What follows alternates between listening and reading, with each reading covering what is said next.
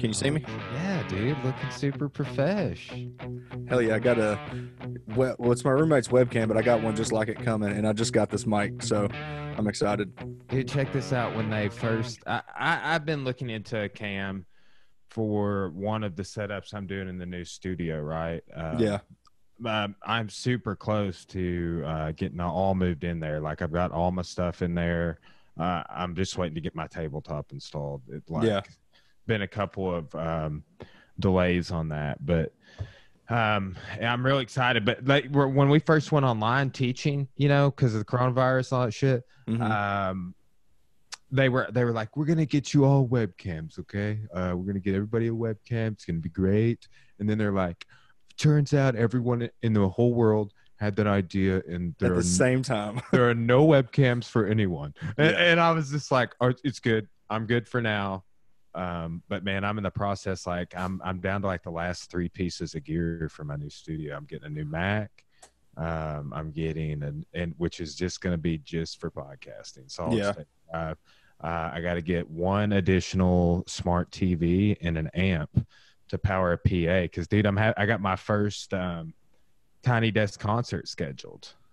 Oh, that's gonna be awesome. Yeah, so I'm doing one of those a month for like my music unraveled show. Yeah, that'll be cool. I've actually got a PC that's supposed to be here today, so I've been I've been uh, streaming on my roommate's computer. I started a Twitch channel where I like play chess, and it's um been going pretty good. But we all stream on that computer, and so because of it, we uh like I ended up just ordering my own. I had a, some Bitcoin saved up. I sold my Bitcoin so I could get a PC, and I'm gonna be able to game and stream with it and stuff.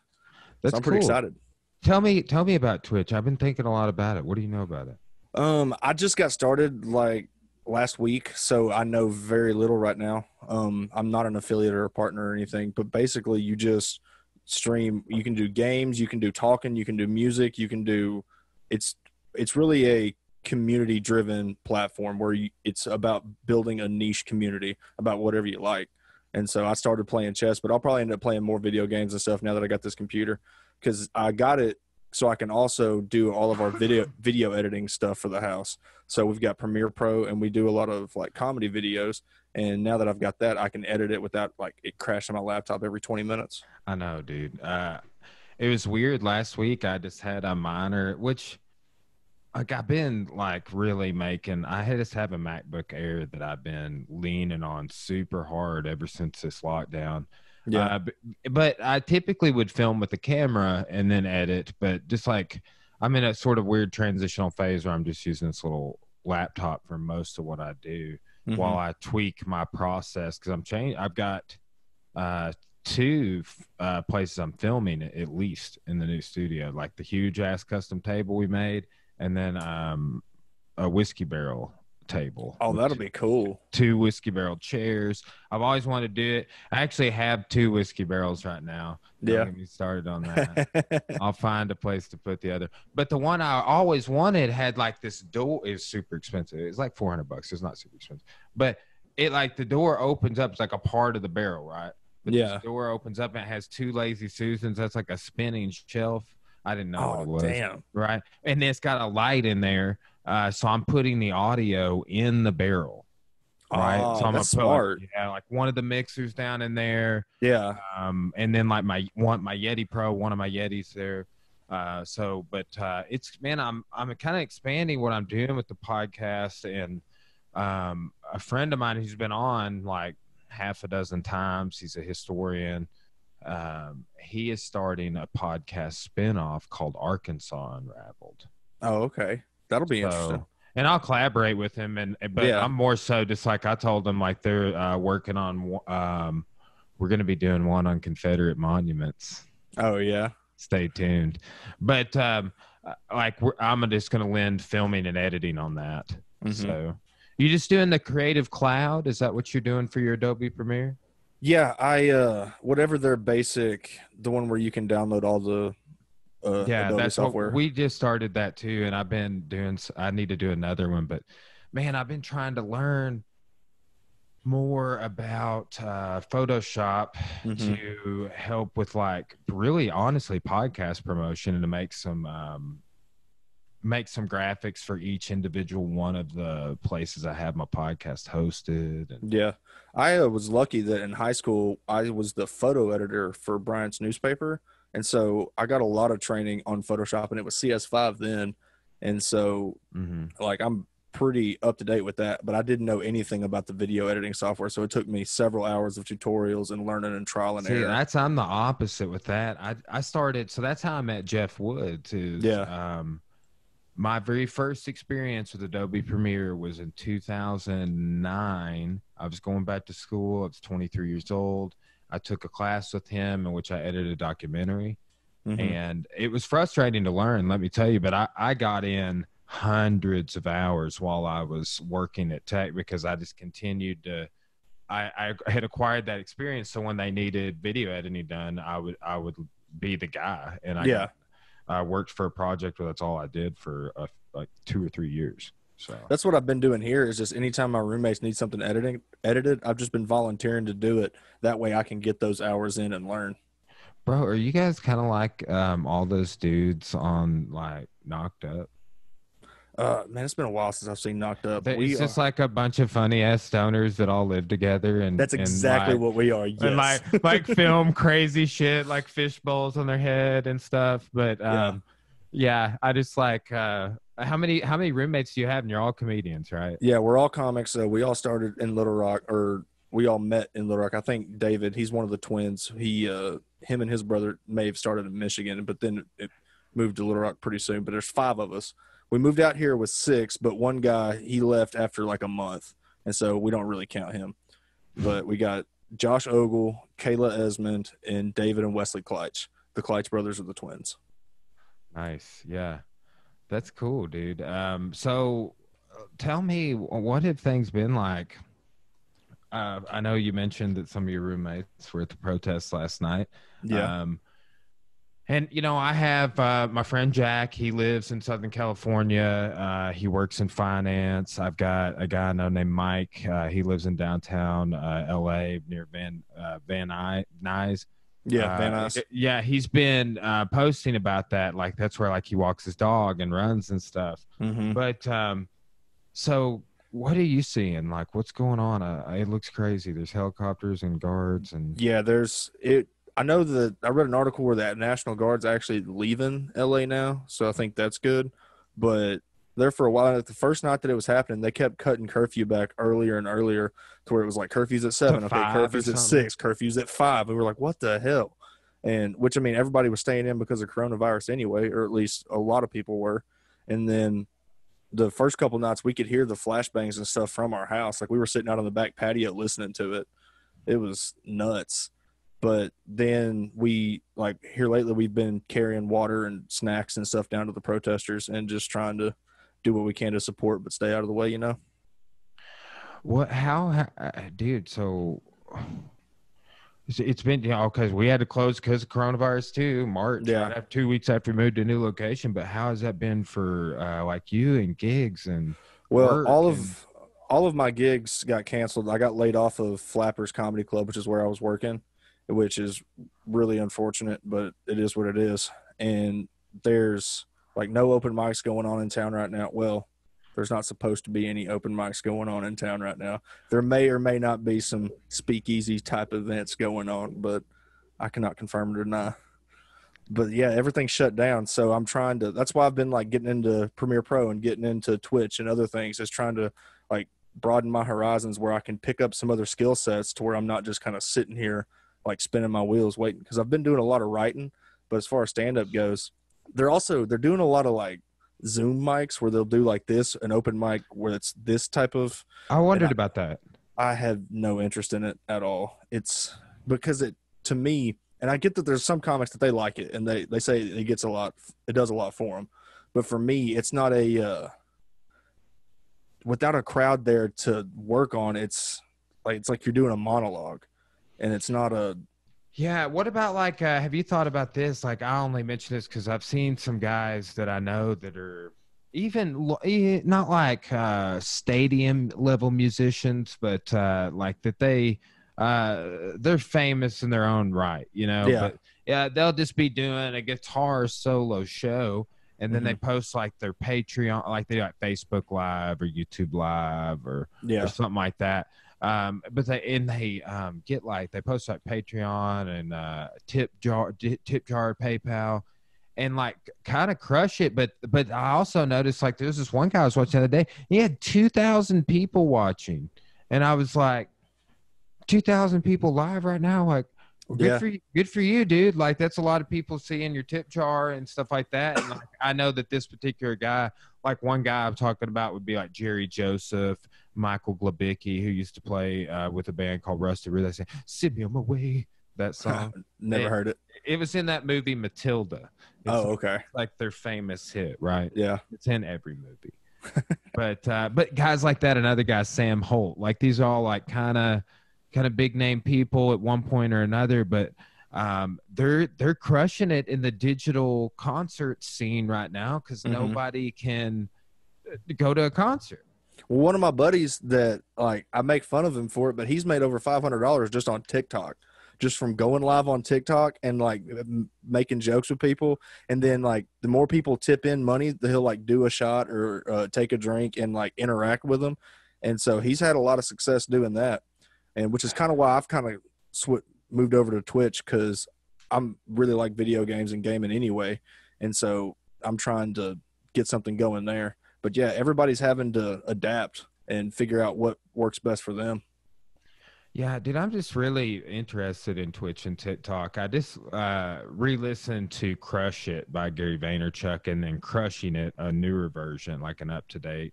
And uh, but man, it's just like I've done. I've done a lot of training on digital media platforms and gone to trade shows and stuff at this point.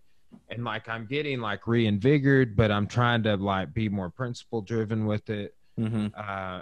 because it just like that guy talks about he's like oh like at one point when i should have been going all in on youtube i decided because they were going to let me in i went all in on this other platform which i invested in. It was a horrible mistake.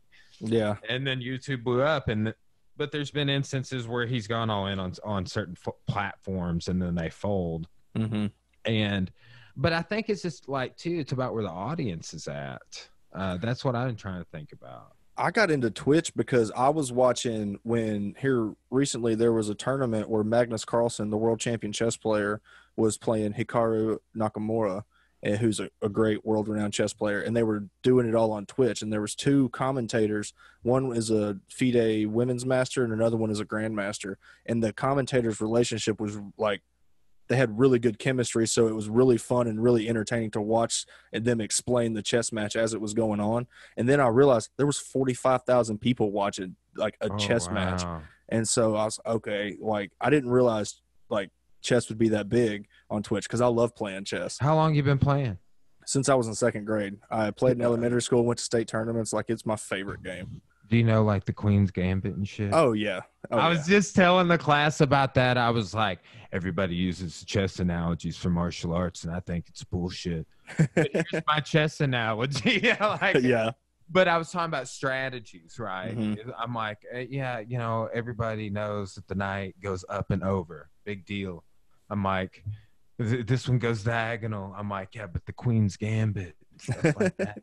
yeah. Uh, but yeah, uh, you know, I have a really cool uh, a guy that um, he have you been heard, have you heard my intro music to the podcast? Yes, I have. Okay, so um, the guy that recorded that, uh, he's been to Afghanistan. He's a vet, real cool dude, blue belt in jiu-jitsu, maybe purple belt now.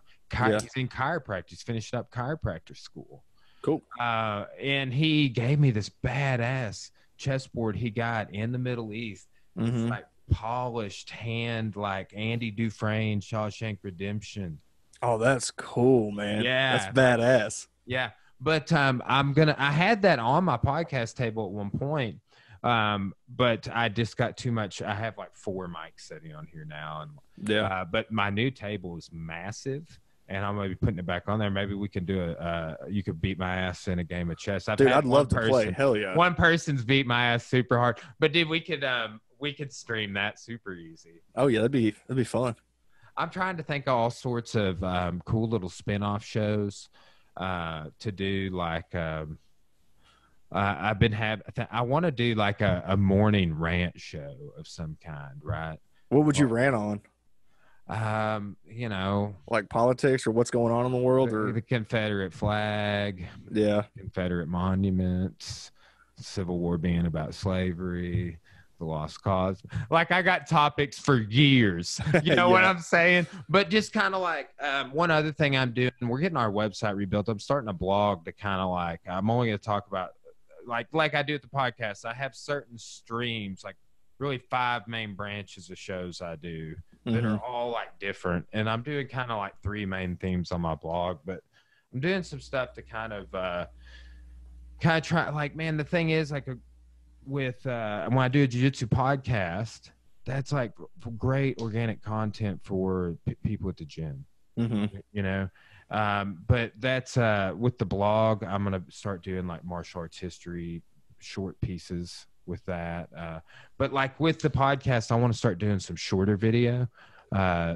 that because i don't see myself i might have an intern i'm working on getting that but um I- like doing clips Yeah. Basically I just want to create more content and put like what I was telling you I was interested in Twitch and, and stuff is like um you know getting content and, and just like oh well this is a you know I do a life unravel bears on life unravel but I did a whole bunch of jujitsu unravels last week Yeah. you know where it's just something it's it's kind of but you know I got my hand involved in so many things it uh it's hard to get it all out sometimes Dude, I understand that. Like, especially when you start so many different projects and you have so many different ideas for what you want to do. Fucking Uh, idealism man it's a disease dude Yeah. it's a disease I can't help it Uh, but the good thing about Twitch is that you can do you can do a setup that it's literally just this, where you're just chatting and then you ha- you're watching chat as they come in, and you can start a dialogue with your viewers and interact with them. It's pretty cool platform. This is dude, this is a future. You know, like um they're gonna make us do synchronous teaching next semester. So What is basically that? means I have to give every student the option to log in like this. Oh, Like I still show up and I teach face to face, like for example, Arkansas history Monday, Wednesday, Friday at eight. But every single person could choose to log in from home if they wanted. that's interesting.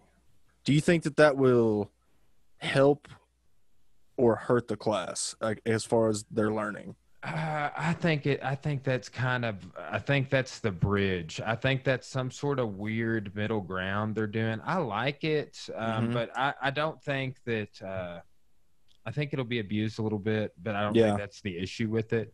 People would come to class and coast and not do shit anyway, right? I have Right. people that that that miss one or two days that have failed my class. Like, like talk about being on autopilot, right? No shit. Like it's anytime I struggled in college, it was because I wasn't going to class. Anytime I was in class, like you can't do anything else but absorb the information. Yeah, yeah. It's That's that- if it was if that was had been implemented when I was in college, I would have probably my personality type probably would have abused. it. I'd have been that guy that's like, oh shit, I got to be in class in ten minutes. Uh, let me just log in real quick. Well, you know, like I started like when we went online, I started I, like first I was kind of like, okay, what I need to do here. Mhm. Okay, I need to pre I need to create a process that is like from here forward to like whenever we get through to the end of the semester, wherever I stop, I don't have to redo that stuff Mhm. next time. Right. Yeah. So like I really tried to like hammer down. I got to where um particularly in like US history, like I put together a bunch of good content for US and Western Civ and Arkansas, but I'll redo a lot of the Arkansas history stuff because I've come up with some better content since. But Yeah. um I think that'll be just like a transition we make. And I think there's so many professors that are near retirement. They're never going to teach online. I think that it, it's we're in this weird area, especially with our college, because um, most of the professors don't teach online, and they have this stupid long process that make you go through to develop it. That's the deterrent more than anything. Yeah. Like when I teach a face to face, I'm like, I could just go to him and be like, I want to teach American government. And because my degree is in history and political science, and I can teach American government, even though I've only had six hours Yeah. political science, um, they would be like, okay, let us sign you up for that. You're going to be teaching it next, you know, Tuesday, Thursday, next semester, Tuesday, Thursday at eight. It, and it's like, no, there's no month or uh, summer long course development that you don't Yeah. pay, paid for or anything. It's just like, oh yeah, we, you you got it. We're sure. Sure. Oh, that's cool. So, but uh, yeah, I'm like, let's do that for the online classes, guys. Come on, yeah, no work. Yeah, I got this. I promise. Look what I'm doing with Bear right now. that'd be nice. I mean, I would appreciate it if I was your student. That's for sure. Well, man, I do really try. Like, you know what I do with the podcast, like making audio, video, uh, video available, um, both. Like, I try to do that with all my lectures. Like, they can go to my YouTube channel or they can listen to the audio. And then on my Western Civ class, I have a whole. I, I found an audio version of the textbook by one of the authors, so it's like his Oh, rendition. that's cool. Yeah, So it's super. It was a great courses. It's super close, uh, but just it's close enough they could even master the test right from the book. yeah, Uh, there's just so many ways that you can digitally connect and get more resources to people than I could ever do in the classroom. So even I mean, some professors don't even use Blackboard, and I got like all my shit on Blackboard: lecture Yeah. notes, video lecture, audio lecture. Uh, here's some documentaries about it because I know you're not going to be reading or listening to the textbook. But Mhm. since you're not going to do that, check out this sweet Thutmose documentary. that's dope. Yeah. the one thing that the shutdown has showed is that there was a lot of things where technology could have been being used and it wasn't because people were i guess stuck in their ways or like didn't want to be flexible or like no it's got to be done like this and then once everything shuts down it's like oh yeah we can do 90% of the stuff online Oh well, think of like just meetings in general, like the classic joke, like this could have been an email. Like Yeah. we're at the meeting, now it's going to be like this could have been a video meeting. mm-hmm. i didn't have to leave my desk you could have just logged us in and told us Yeah, what uh, there was like some commercial going around for a while or something where like the person shows up with like a screen on their face mm-hmm. to a meeting, and it's like the person's sitting at home, like "What's up, guys?" but, eh, but like Yeah. somebody's physically there for him, might be in a surrogate. Dude, my roommate, they showed me a video on YouTube. I don't remember the name of it, but it's a uh it's like a Zoom meeting, but everyone's there in person. So they're in the office, but this guy keeps like logging in and logging out. And so he like just goes limp and then he'll come back and they're acting out every actor's acting out um like what ha- the problems with online meetings. It's really funny. That is funny. I'll have to Google that. Yeah. I'll uh when we get done with this, I'll figure out what it is and I'll send you the link to it. It's funny. Yeah, yeah. Well, so outside of the protest and rioting, uh, where are you guys on phasing back into normalization in LA area? Right now, we are still in the middle of everything shut down. Like masks required everywhere. Like you got to have lines everywhere, like six feet apart. Um, they said the end of August, but they keep every time they give us a date, they keep pushing it back longer and longer. We've got And- pushed back on phase two again. Yeah. So what's the difference? We, I don't know what the different phases are. I, nobody's told us. So There, well, there's a uh, so you can there was I hadn't looked at it in several weeks, but like a federal guideline that came out on like the phases of reopening the, the country. right? okay, I missed that. and each state kind of either went with that exact plan or modified it a little bit. Yeah. and um, that is the, where all of that you're hearing comes from. From my from my knowledge, right? Is that Gotcha. the governors all kind of disseminated that plan and were like, "Hey, here's what." But and then sometimes some people just went with the federal plan that were business owners because I think some like an example, uh, uh, was it uh, New York, California? They uh, were much their governors were much more strict, right? So they Yeah. they modified the plan much more.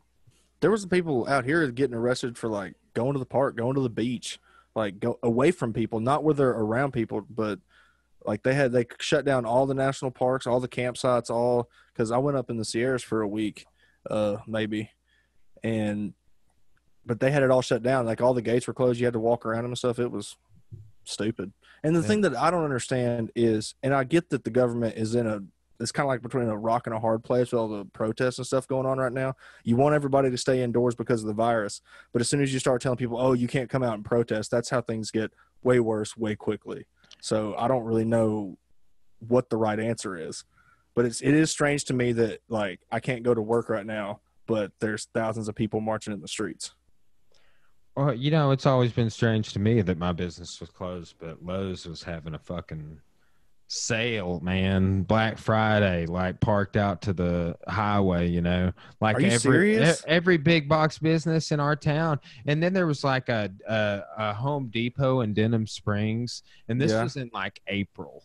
That had like, uh, and you know how hard New Orleans was hit, but this Mhm. was in April, and they had like a thousand people in their biz in a Home Depot in Louisiana on a Saturday. Damn. And it's just like, yeah, there's a problem when you shut small business, but you close.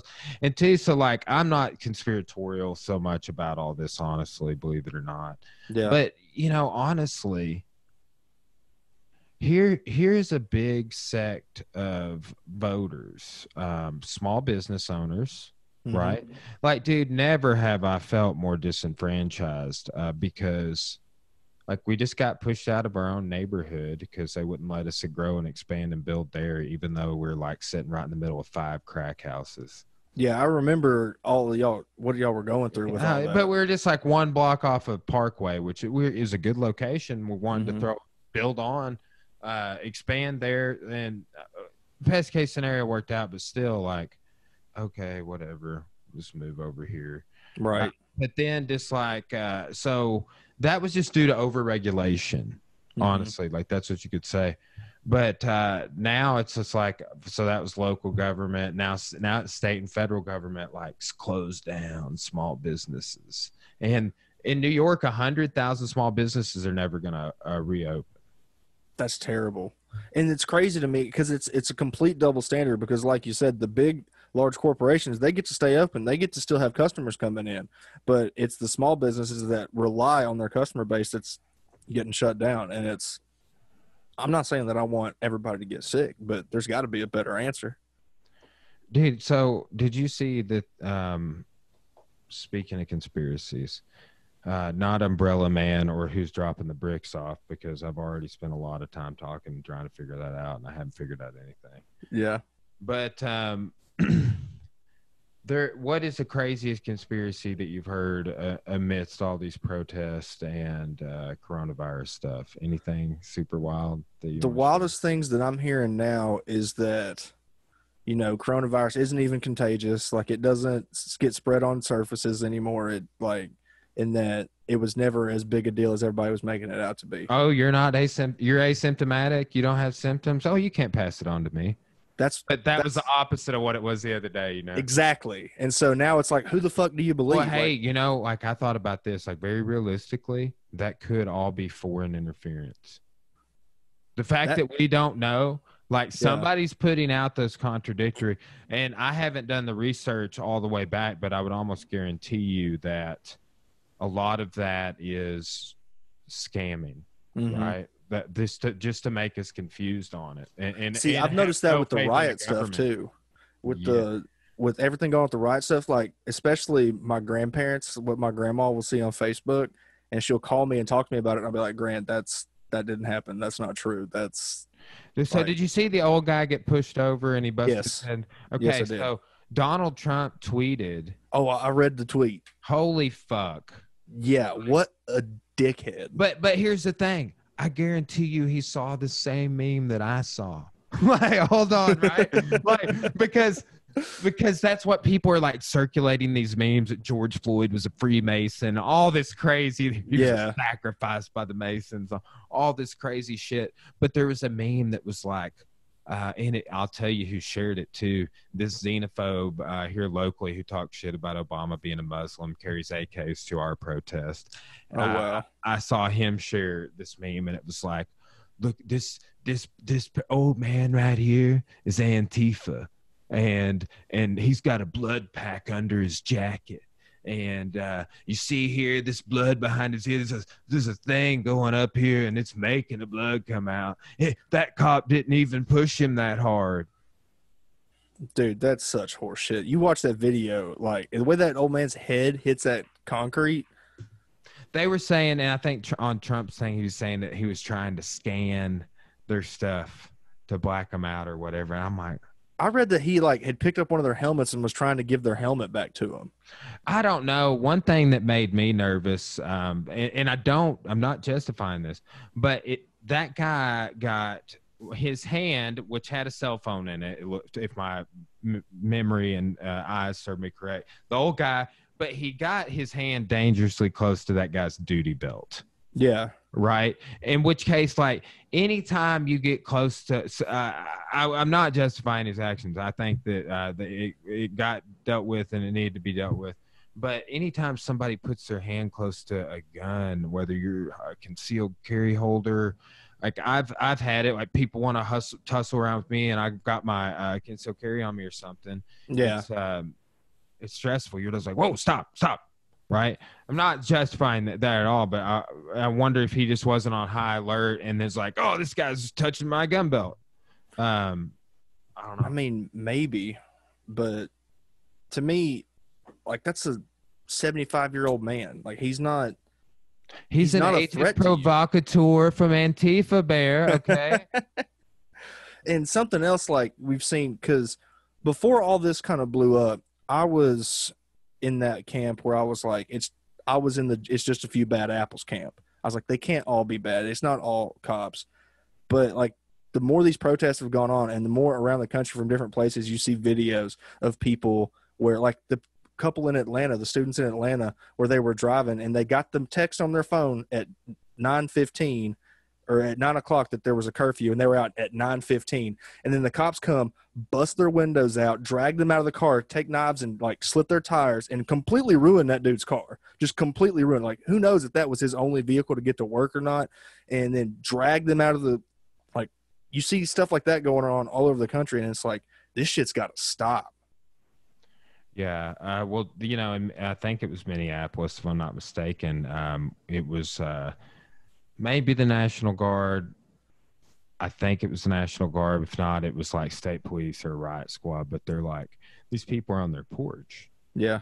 And they're like, get inside and uh, they're just like, "What? What do you mean?" Like they're like like marching down the street, like yeah, like inside, and then they launch like some sort of like smoke canister, paint canister, something at them, and um, I had somebody on my friends list on Facebook share that shit and be like, "Play stupid games, win stupid prizes," and I was like motherfucker sitting on your own front porch is a stupid game to play in america now? No shit. Like that that's the thing i don't understand about the leadership is that there's been every opportunity to de-escalate this stuff and try to come to like a point of reason. But it seems like everybody wants to keep escalating and ramping it up. And like if you don't listen to peaceful protest and it starts to get violent like and you start like ripping people out of their cars and like shooting at people on their front porch like that's how you get violent uprisings really well, quickly.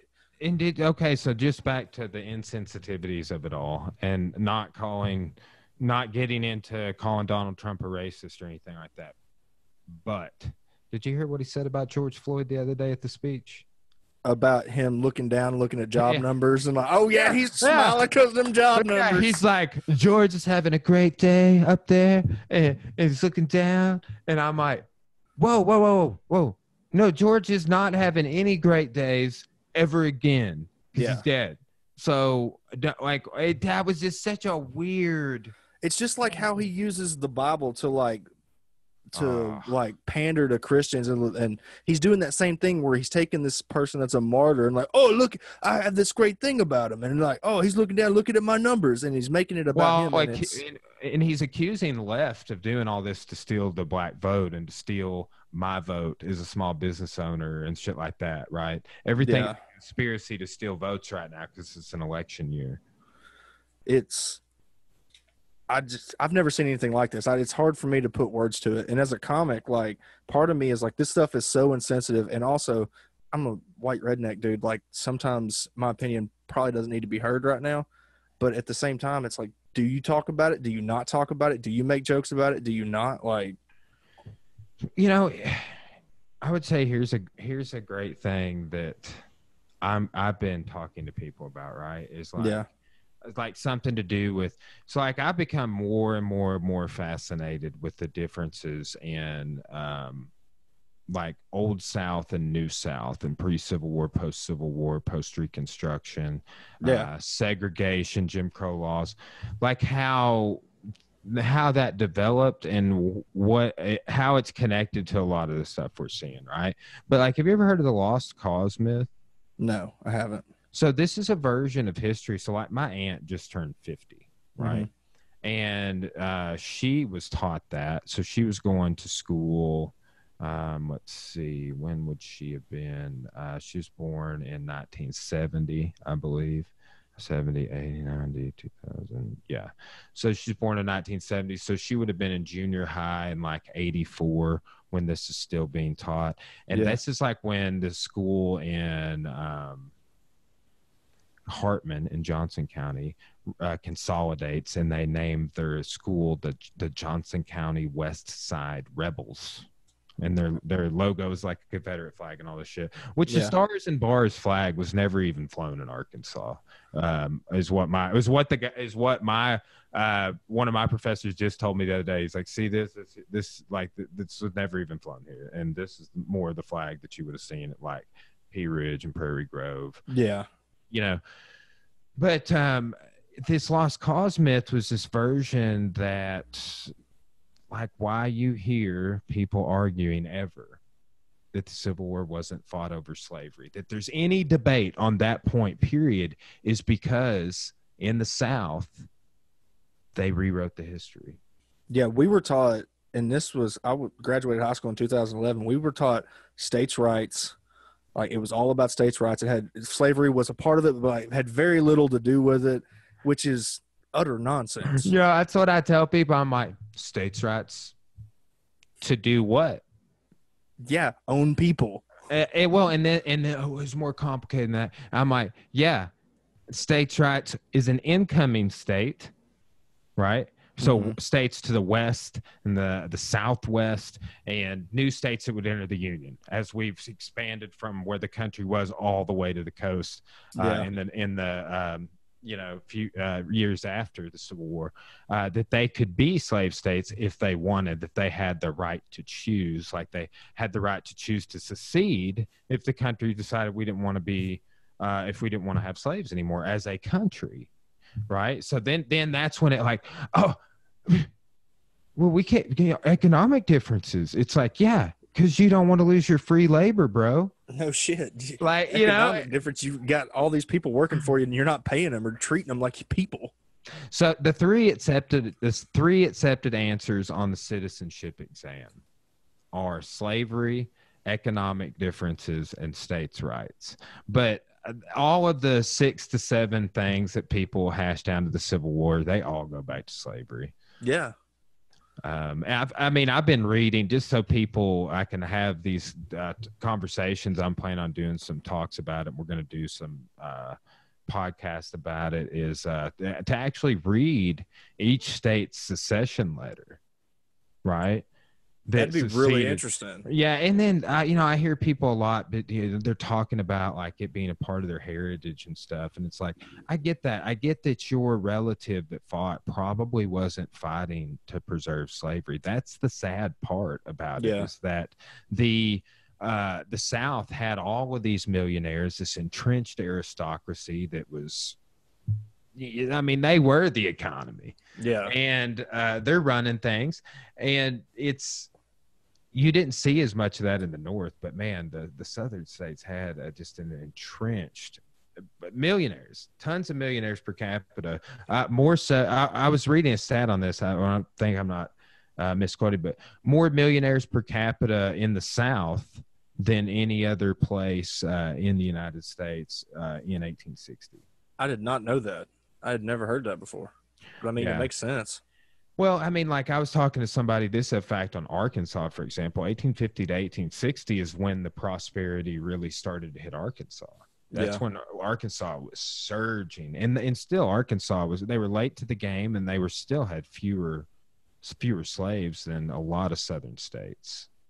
So, but yeah, but man, that's just like the lost cause myth. I've just been encouraging everybody to go learn about what that is because mm-hmm. Uh, like a good friend of mine was like, "Oh, I thought it was, I thought it was economic differences." I was like, Well, it was. Yeah, because of Eh, slavery. It's eh, easy to but- have all the millionaires when you ain't paying anybody for the work. Well, and here's the thing, man. It's a disservice to oversimplify it and just say it was about slavery. It is. It. But here's the thing: nobody, everybody wants a headline. Nobody wants to to have this conversation, a back and forth of like, because I had this one South Carolina historian I follow, he was arguing about Arkansas, and I was Mhm. like,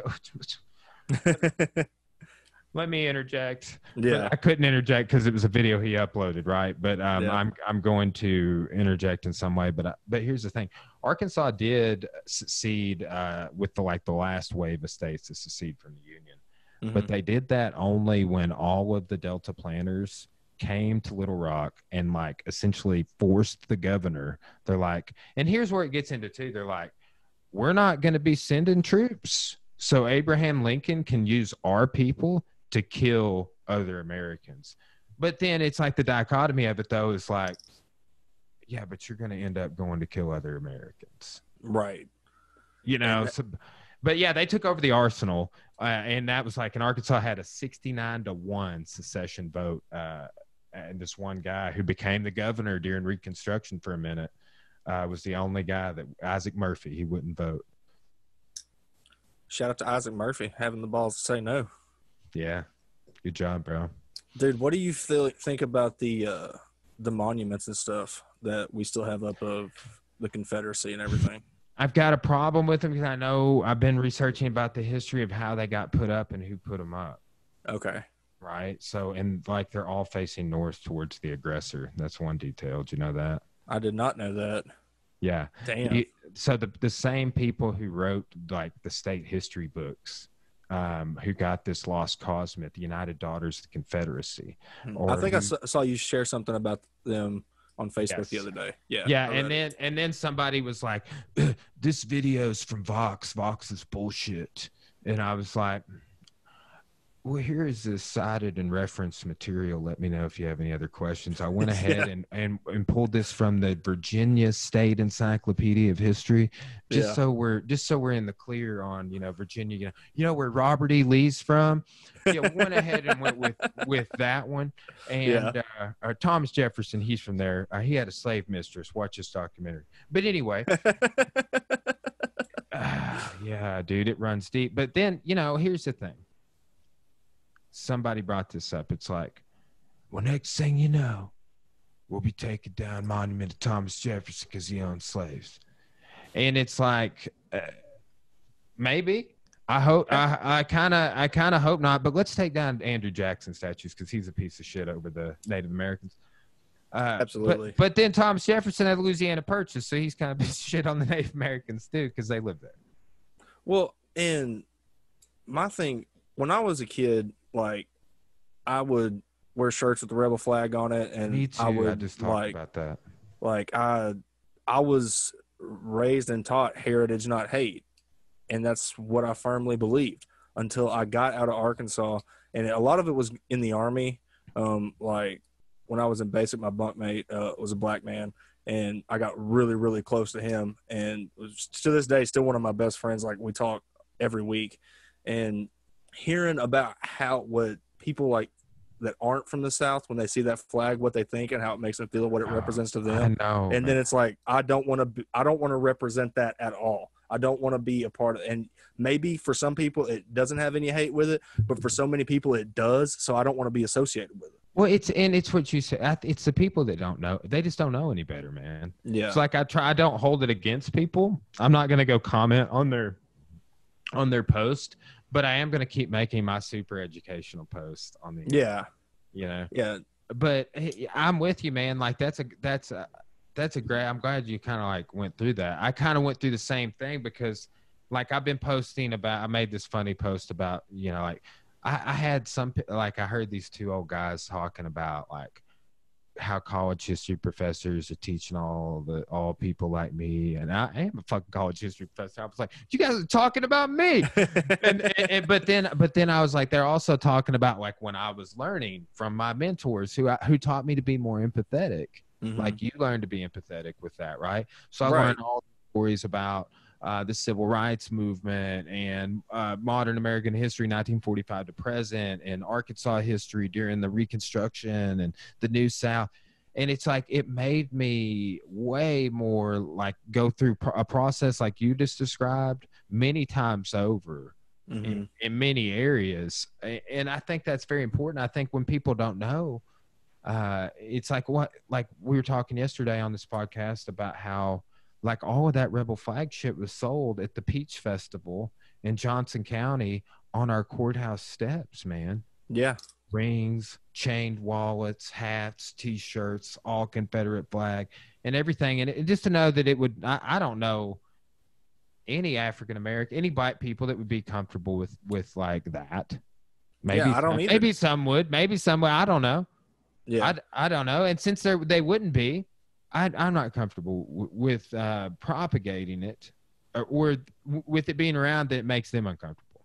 Right, and also for me, it's that I don't, I don't want ever, because especially being out here in LA, being who I am, I get judged as soon as I walk in the door. People is immediately make assumptions about me anyway, and so I don't want to give anybody any ammo to that I'm this stereotype that they've seen on TV or they've seen on Fox News or whatever. And like, I want to be a good representation of like the backwoods culture of Arkansas, not the bad representation that everybody like seems to know. You know, and maybe you could spin some comedy off of this idea, but there's something a very big thesis in Arkansas history, and this is reoccurs, and like I, I grill my students on it like almost every assignment. But they're like what you just said, there is a the Arkansas image, the stereotypical image that people have of Arkansas is this. If you go, like, you remember a few years back, the History Channel did this thing called The States, and they had like a little, like, 13 minute deal about every state.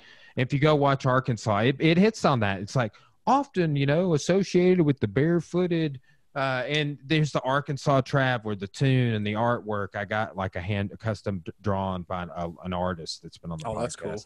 He drew his own rendition of it. I'm putting it as part of this Arkansas Unraveled spinoff in like that's one dope. of the backgrounds.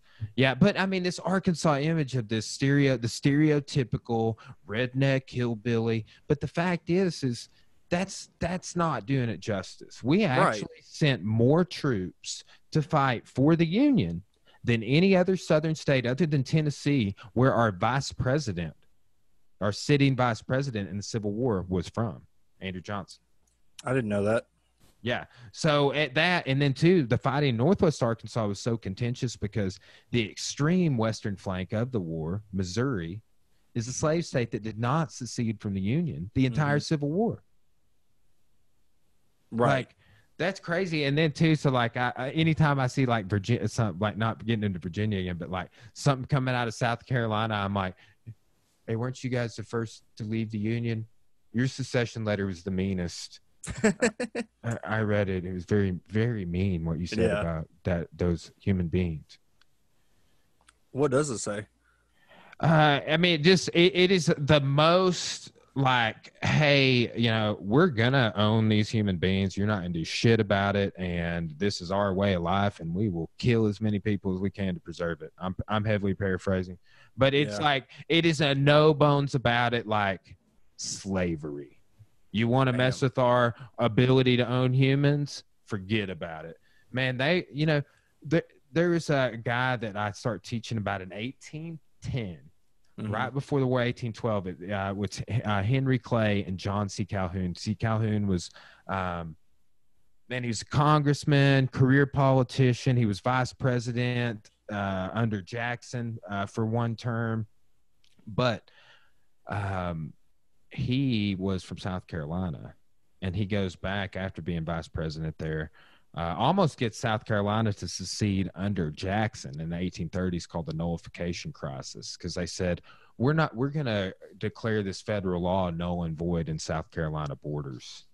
It was not to do with like slavery or, or anything, but they yeah. just had a real contentious attitude for a long time, and it's no surprise that they were the first state to secede in my mind. Yeah, if you're from South Carolina, sorry, sort of. I'm sure it's crazy to me that it took.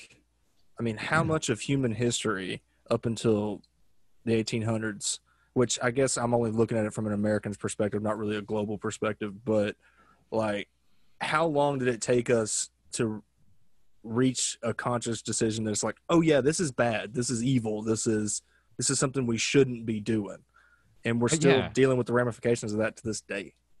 We are, man. And then the fact that it's late 1850s, 1860s American South, and here's a here's a laundry list of the places that are um, segregated.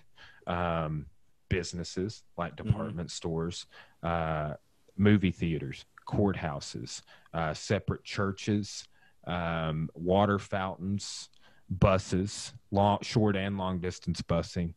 Um, I mean everything, everything. It was, but you know, and then too, like when I teach in Arkansas history, that did allow for that. There's, there's, I don't see any positives of that really. But here's what they're saying is like, look, this dude over here that was the black barber, he got to cut everybody's hair, and he made really good money.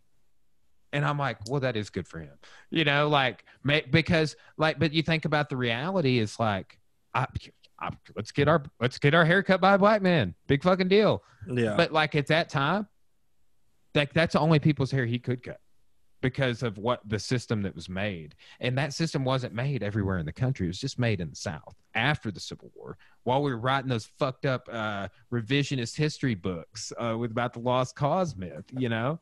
damn.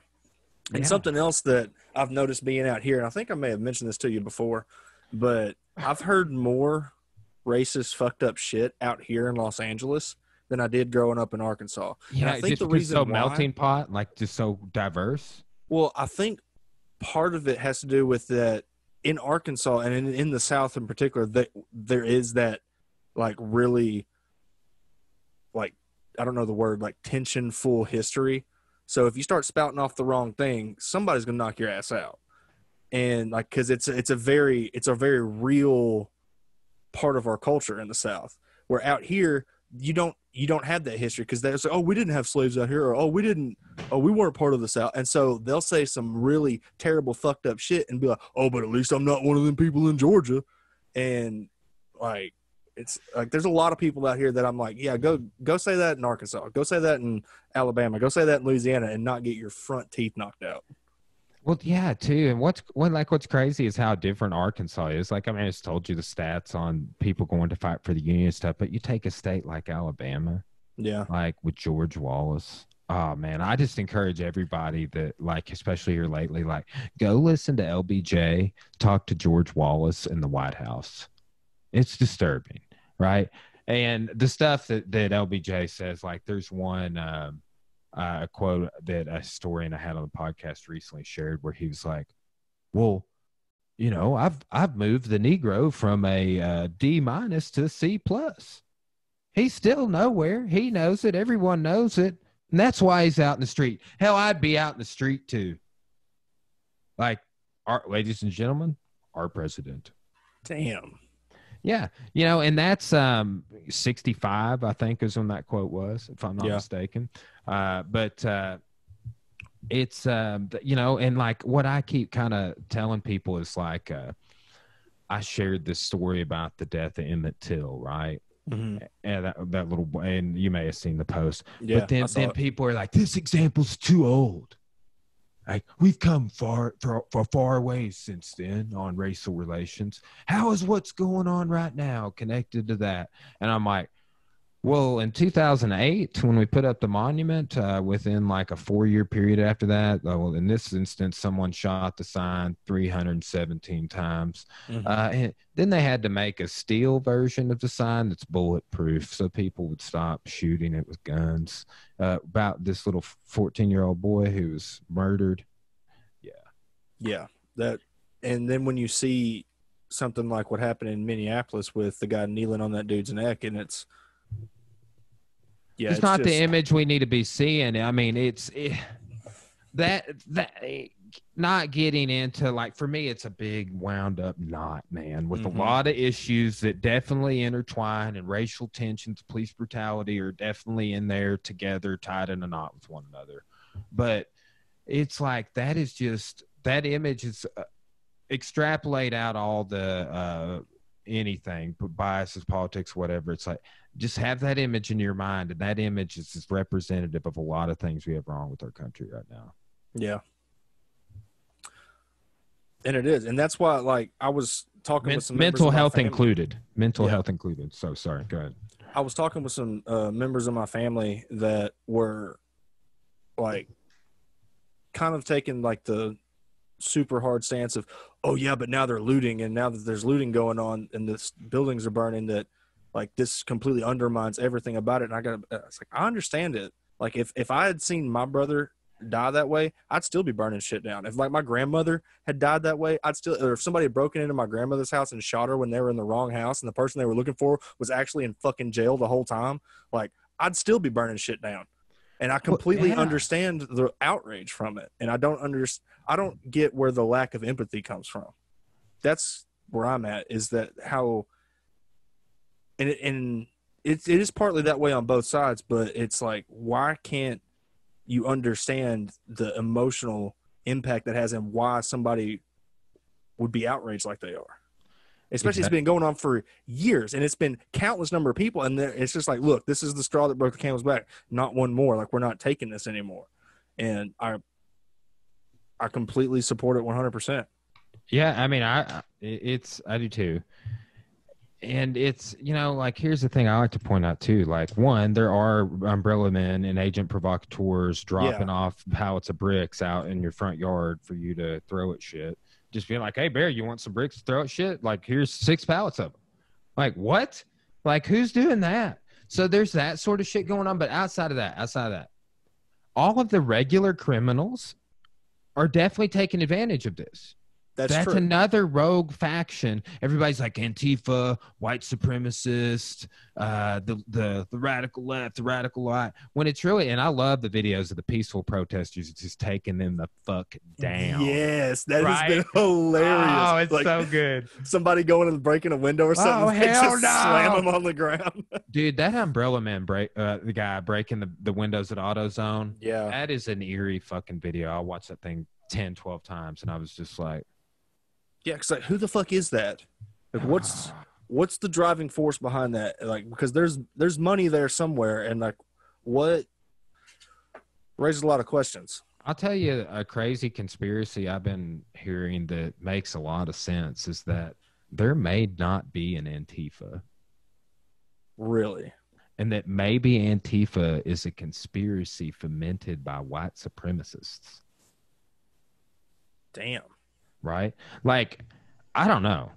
Uh, honestly, like all I've seen is white supremacists. Yeah. So, uh, but are these agent provocateurs? Maybe they are the radical left. I don't know, dude. And um, all, all we can't associate. There are all these rogue factions uh, out there at the protest, undermining it, trying to hijack the movement. It's going on for sure. You can see it on video. Yeah. Uh, and so it's like, and then there's two just criminals. Like they the rest of this one guy like uh, looting in in L.A. and they're like, "Hey, um, why are you doing this?" And he's just like, just taking advantage. Should you know? Uh, just thought this would be easy. Got caught. Made a mistake. But yeah, we're we're just taking advantage of the situation. And it's Yeah. just like that's just that's just a criminal. That's not that's not anybody that has anything to do with these pro, with the protests. And what's sickening is when you have an isolated case like that, where you have somebody that's just like an opportunist, and then you'll have people in leadership positions like, oh, well, now everyone's a, like, they'll use that one outlier to label the whole group and demonize the whole group or the whole movement. And it, it doesn't get anybody anywhere. Yeah, I know, man. And that's well, see, so and then too, like another thing, like uh like I guess you could call these microaggressions or race baiting. Uh, but I've seen this like like it's like somebody will wait until like the till it's like just about half a dozen black people coming out of the AutoZone of the target that's being looted. Freeze frame that, take that Right. picture, be like, "Yeah, look at these. One, I saw this one guy on my on my uh, friends list formerly, and he was like, the stereotypes about them, and I was like, whoa, dude, don't call them them. Yeah. Right? What? What do you mean? Like uh, stereotypes that, that that that people? I just like there was some keywords in there, and I was like, man, that's like super problematic. And then I was like, hey, here's a video um of like, oh oh, I counted about seventeen white people there. Uh, so uh, might might even be more white people than black people. It sounds Yeah, like the especially like the stereotype. with the, the chunky white chick taking the lamps. like she's coming out of Target, she's got them lamps. Like, Dude, uh, okay, the guy working out in Planet Fitness, Oh yeah, that was great. and then and then too the guy looting the Legos. Yeah, yeah, yeah. Like everything's hitting the fan, and dude's got a box of Legos. I was like, hey man, I would have, you know, I maybe I would have went for the Harry Potter castle. I don't know. Oh, that's funny. That's you know, funny. somebody's like, I'm going to get a Millennium Falcon right now. Yeah, Like, I like Uh. to like my perspective. Hopefully, the way I try to look at it is like maybe he's got like a seven year old or something, and he's like he can't afford to get him like a brand new Lego set. He's like, this is my chance. I'm gonna get a Lego set for my kid. But that's probably not what happened. maybe he's like, dude, I got like a, t- I got a ton of Legos on my table right now. Like, Yeah. it's, maybe he's just a man child. Maybe he just loves Legos. Yeah. I mean, I get it. I'm, I'm not really into Legos, but I'm into video games and things like that. That's pretty childish, so I understand. Dude i keep like so this is a, a a guilty one i have. I want to get like so i don't know how public spaces are going to be moving forward with all people's paranoia but i'm t- i keep Mhm. telling Cora, i'm like look we can leverage this to get rid of the seating area. We can put in a pool table and look i want to do all martial arts arcade games. I want mortal kombat over here street fighter o- over here we're going to do one of the original tekkens teenage mutant ninja turtles like we're, we're martial arts school. We have martial arts themed arcade games in, in a pool table. And she's like, "You already have a podcast studio," and Yeah. I'm just like, you know, yeah, foosball, air hockey. I don't know. That's funny. I can't wait to see the new studio, man. It's sick, dude. Um, I am very excited. I ordered my mixer. It should be in any day. Yeah. Um, and like it's it it's the mixer. It allows me to do like what we're doing now, just like audio recording with the USB. But I can do without the USB. Obviously, it does either one, but it's got an interface, so that that is what allows me to do like live band. Like it's got tw- uh, twenty four different inputs basically. Yeah. So I could like mic drums. I could mic uh, three guitars. I could mic um, three or four microphones, and every and not even have to unhook the podcast. That's dope. Yeah. So that, and I've still got two other mixers, a small one at my office and um, this one that's in here that I'm gonna put in that whiskey barrel. So Yeah. it's man, we really, I mean, like it's it's huge. It's about four, three to four times the size of my room here at uh, my house that you've been to. Um, custom table. It's super. I'm really excited about it, man. Have you seen the pictures of the video I shared? Like when I get the floors stained or anything? Like Yeah, that? yeah. I saw the videos of that, but I haven't seen anything of it like finished together. Yeah. Soon as I get the tabletop installed, um, I'll spend about a day getting a bunch of stuff like set in place, and then Yeah. I'll start. Then I'll start podcasting there while I get settled in. Hell yeah. That's gonna be dope. Yeah. I'm a like I finally got a mic now and I'm slowly getting the rest of the equipment because what I was doing was having comics come over and hang out and we would just chill and bullshit in my room and record it and then anything that was funny I would put up later. But I'm finally getting a small setup to either I don't know whether to call it podcast or just making videos because it's not really a set episodic show. Yeah. You know. Um, I don't know. Like that's like what I've been thinking about with the branding of uh, like a blog. Yeah, Is I'm probably going to call it the Unraveled Blog. gotcha. right? And just hit like some different topics that I'm fascinated with and just stay on just those topics instead of it being like all the topics I'm into. Yeah, But uh, that's man, that's what's so cool about making videos and putting shit on the internet is that dude, it's creating and you could call it a podcast and put numbers to it or um or whatever. Like I just love doing this. I put tons of videos on the gym YouTube yeah. uh, film classes, what whatever. I just like getting getting the word out. Yeah, and the cool thing about it is, and it's I'm learning it as I'm doing it, is that it's it's your show. Whatever it is, it's yours. You can make it however you want it. So any show you've ever watched, be like, man, they should have done this, or oh man, they should have done that. You can do that, and that's one thing that I like about it a lot. So Have you ever looked into trademarks and trademarking your shit? Uh, I have a little bit, but I'm not big enough yet. I'll, I'll let you know what I find out. I, I'm going through Okay. it for the for the gym and for my podcast right now. Because check this shit out. And I I didn't I didn't flex on him super hard. I called my attorney, the guy that set up my he's fam, close family friend, like not Mhm. much older than me. He set up the LLC for us, the nonprofit. It's like my corporate shield, tons of stuff. And I was like, look, dude, I got this podcast springs up sprang up at this Oregon University with the same name. I was like, but they can't put out anything because I'm already out under that name. So what they Yeah. did is they bought. I had I never got a website till recently, so they had acquired the domain name. That's how I found out about it. So I was going to buy the domain, and I was like, Damn, that's shady. Like they Yeah. couldn't just come up with a better name. well, and on Facebook, so like my Facebook page was Life Unraveled Podcast. So Mhm. they put they did like life comma unraveled colon podcast. And i was like motherfucker. You know but i call him and i'm like dude i want to trademark all my shit. Here's what's going down. He's like yeah you should do it. Here's the guy. He's going to take care of everything. So like but um i ba- i contacted him. I was like look here's this fact here's the thing. I was like i've spent about probably twelve thousand dollars on this podcast so far, and I was Right. like, I'm, I, and I was like, and I'm just about to spend several thousand more because of where I'm at and my growth of the brand. I was like, and I'm willing to spend that much more to make sure you don't mess that up for me.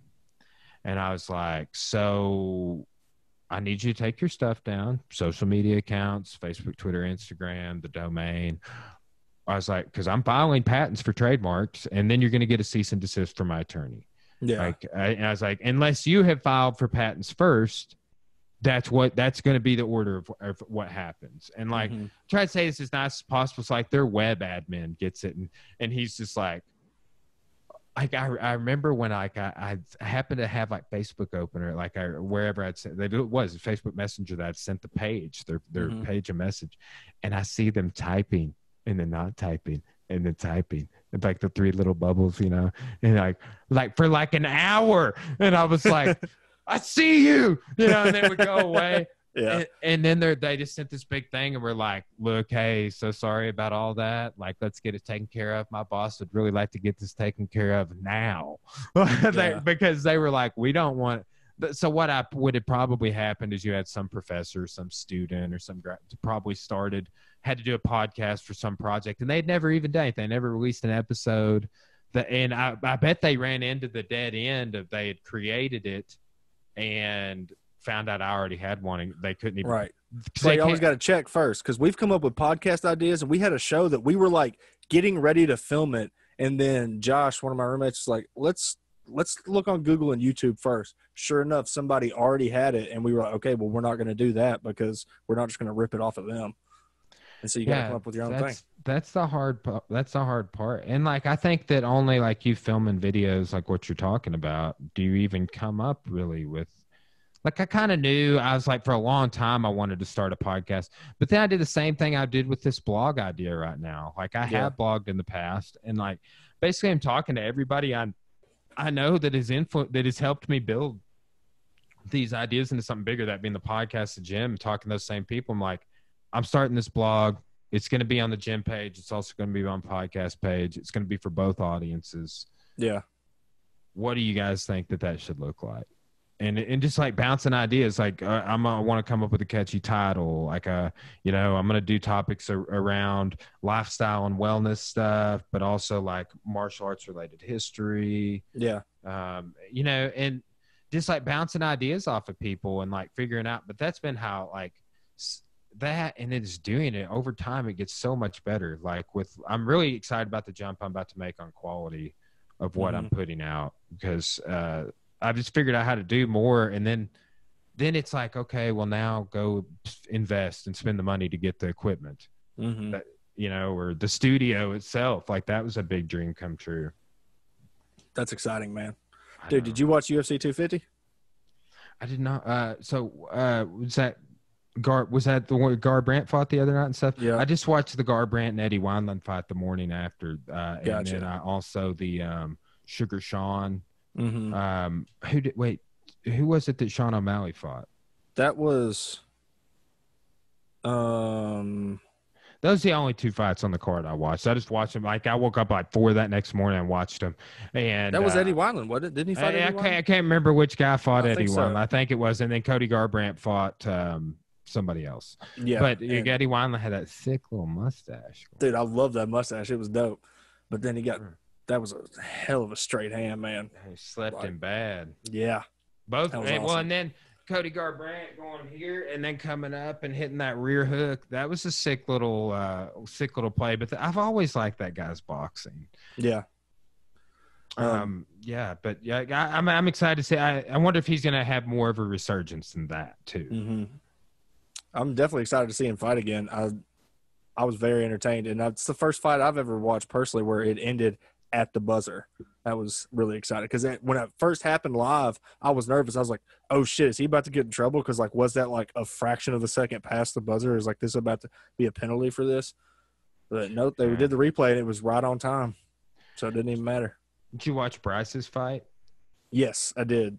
Nice. I'm gonna have him. I hit him up to come back on the podcast to just do a, a long distance. Uh, Yeah. because you know he lives in Searcy area, and he's like, "Hell, man, I'll come out. We'll train." I was like, "All right." Hell yeah. Uh, yeah, it's funny. Yesterday, I called uh, an open mat. I don't even know why, but I, I called an open mat, and a bunch of the blue belts thought Bryce was going to be there. yeah. Like uh, this this one engineering student, and I, you know, and they're like, "Yeah, dude, we're." And I did come in with another black belt friend of mine Yeah. that was in from Northwest Arkansas, but I was just like, "Open mat. I'm opening the gym up. You know, come train."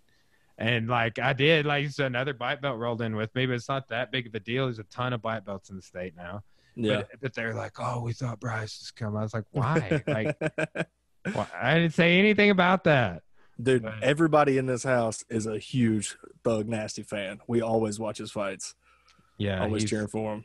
He he was just on another podcast. If you want, an, uh, an Arkansas podcast called the Rough and Tumble podcast. Okay. Um, everybody's starting a martial arts podcast these days. But you know, too, like I do that. I do the martial arts, but I do it just like Joe Rogan. Like it's like it's. I'm not going to pigeonhole myself into just that audience. hmm you know um that's uh just like i don't want to pigeonhole myself into just a history audience That's partly why I, sh- I don't know if you can tell, but I shaved my mullet off. It's because I wasn't trying to Damn, pigeonhole myself into like the old just one type of audience. Yeah, pretty much. it was Um, fun and it was funny while it lasted, though. it was great Really- dude that what little gimmicks uh, dude think of yourself like uh, or you know don't think of yourself however you want but like a, co- a, comic marketing stuff it almost seems like a, a fighter uh, you know how they have gimmicks periodically like there's a, a dude that fought in like basically a thong one time and like Oh, his, shit. his nut sacks came out during, during the fight um and there's one guy who shaved an arrow into his chest like Yeah. gi- like gimmicks. Uh, like Conor McGregor's got tons of gimmicks working for him. Uh, but then too, like the uh, bands, uh, you like Anthony Kiedis from the Chili Peppers. That motherfucker has changed his image a bazillion times, and it's always a cool, a cool looking image too. I'm Yeah. like, oh, you have a mustache now, and your hair it's never been that way. Dude, I'm. I think next thing I'm gonna do is that Eddie Wineland thing. I like that mustache. I want to bring that back. That was dope. But yeah, I remember seeing uh, a guy like that at a wedding when I was a kid. He had he had red hair also, and he Yeah. had that mustache, and it was just. I was like, "Damn, man!" I like just kept remember like talking to my mom, being like, "Hey, that dude's mustache is insane. what is going on with that?" It's funny. That's my goal. I want a mustache that inspires the youth. Yeah. Yeah. Well, dude, um, man, I feel like we solved some of the world's problems on this podcast. We definitely tackled them. I don't know if they're solved, but maybe maybe at least it's open dialogue about some of them. Yes, open some yes. hearts. We'll submit it into the record and just Yeah. See what people want to do with it. We'll we'll probably get a bunch of a bunch of comments on just uh, comments on the Confederacy, Yeah. but they can come after me. I'll let- like I too. Oh, like let them I'm come not after me. I, I'm fine with it. I did. I'm just like uh like Cora brought this up the other day, and like I, I hadn't really thought about it because I try not to like. I try not to be arrogant about it, but it's she's like, isn't it funny when people want to debate that history with you? And I was like, well, yeah, well, yeah, but but it's also like I just feel a due diligence and an obligation to tell them. I don't want to argue. It's different than if you were arguing with me about something else. Yeah.